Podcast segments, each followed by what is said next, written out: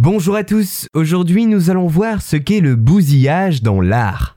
Voilà un mot de vocabulaire qui paraît de prime abord un peu obscur ou péjoratif, mais loin de cela, le bousillage renferme une véritable pratique atypique et unique. Le bousillage correspond ainsi à une coutume qu'avaient les ouvriers qui travaillaient le verre à partir de la fin du 19e siècle à utiliser leur temps de pause pour réaliser des pièces originales et uniques. Pour développer ce qu'est véritablement le bousillage, il faut poser un peu de contexte. Au 19e siècle et au 20e siècle, dans les industries, le fait pour les ouvriers de travailler pour leur propre compte en fraude sur leur temps de travail et avec les matériaux de l'entreprise est très répandu. On appelle cela faire de la perruque. On connaît de multiples témoignages de perruques en métal, mais il existe également, et même si cela est moins connu, des perruques en verre comme celle dont nous allons parler aujourd'hui. Ainsi, cette notion de bousillage, qui désigne bien uniquement le travail du verre sur le temps libre d'un ouvrier verrier et non pas d'une quelconque autre matière,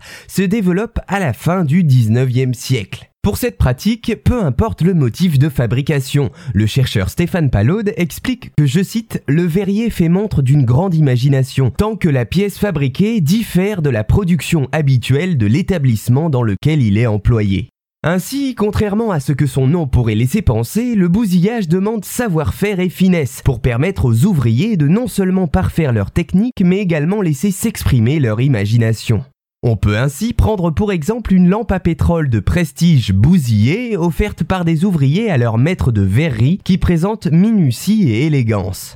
Bien que cette pratique soit normalement interdite dans les entreprises, le patronat l'a tolérée pour, je cite Stéphane Palode, entretenir la compétence et la virtuosité de ses ouvriers. Il semble ainsi que ce détournement des objets en verre ne soit pas dénué de fonction. En plus de servir de réappropriation collective du métier de verrier par les ouvriers, qui pouvaient alors se concentrer sur leurs modèles et sur leurs idées, il est aussi un moyen de reconnaissance pour un métier qui, au fil des siècles, a perdu peu à peu de son importance. Alors que certains verriers pouvaient ainsi bousiller seuls des presse-papiers, des gourdes ou bien même des épées, il a alors besoin de ses camarades pour faire des objets plus complexes. Mais alors pourquoi appelle-t-on cette forme d'art du bousillage? Eh bien, loin de l'acception connue depuis bien des siècles et synonyme de dégradation, le nom de l'activité du bousillage pourrait prendre ses sources dans le verbe de patois berciller qui voulait dire réfléchir. En effet, pour un art sous contrainte, comme le bousillage, contrainte de temps mais également matérielle, l'ouvrier se devait de réfléchir en amont à l'œuvre qu'il voulait réaliser.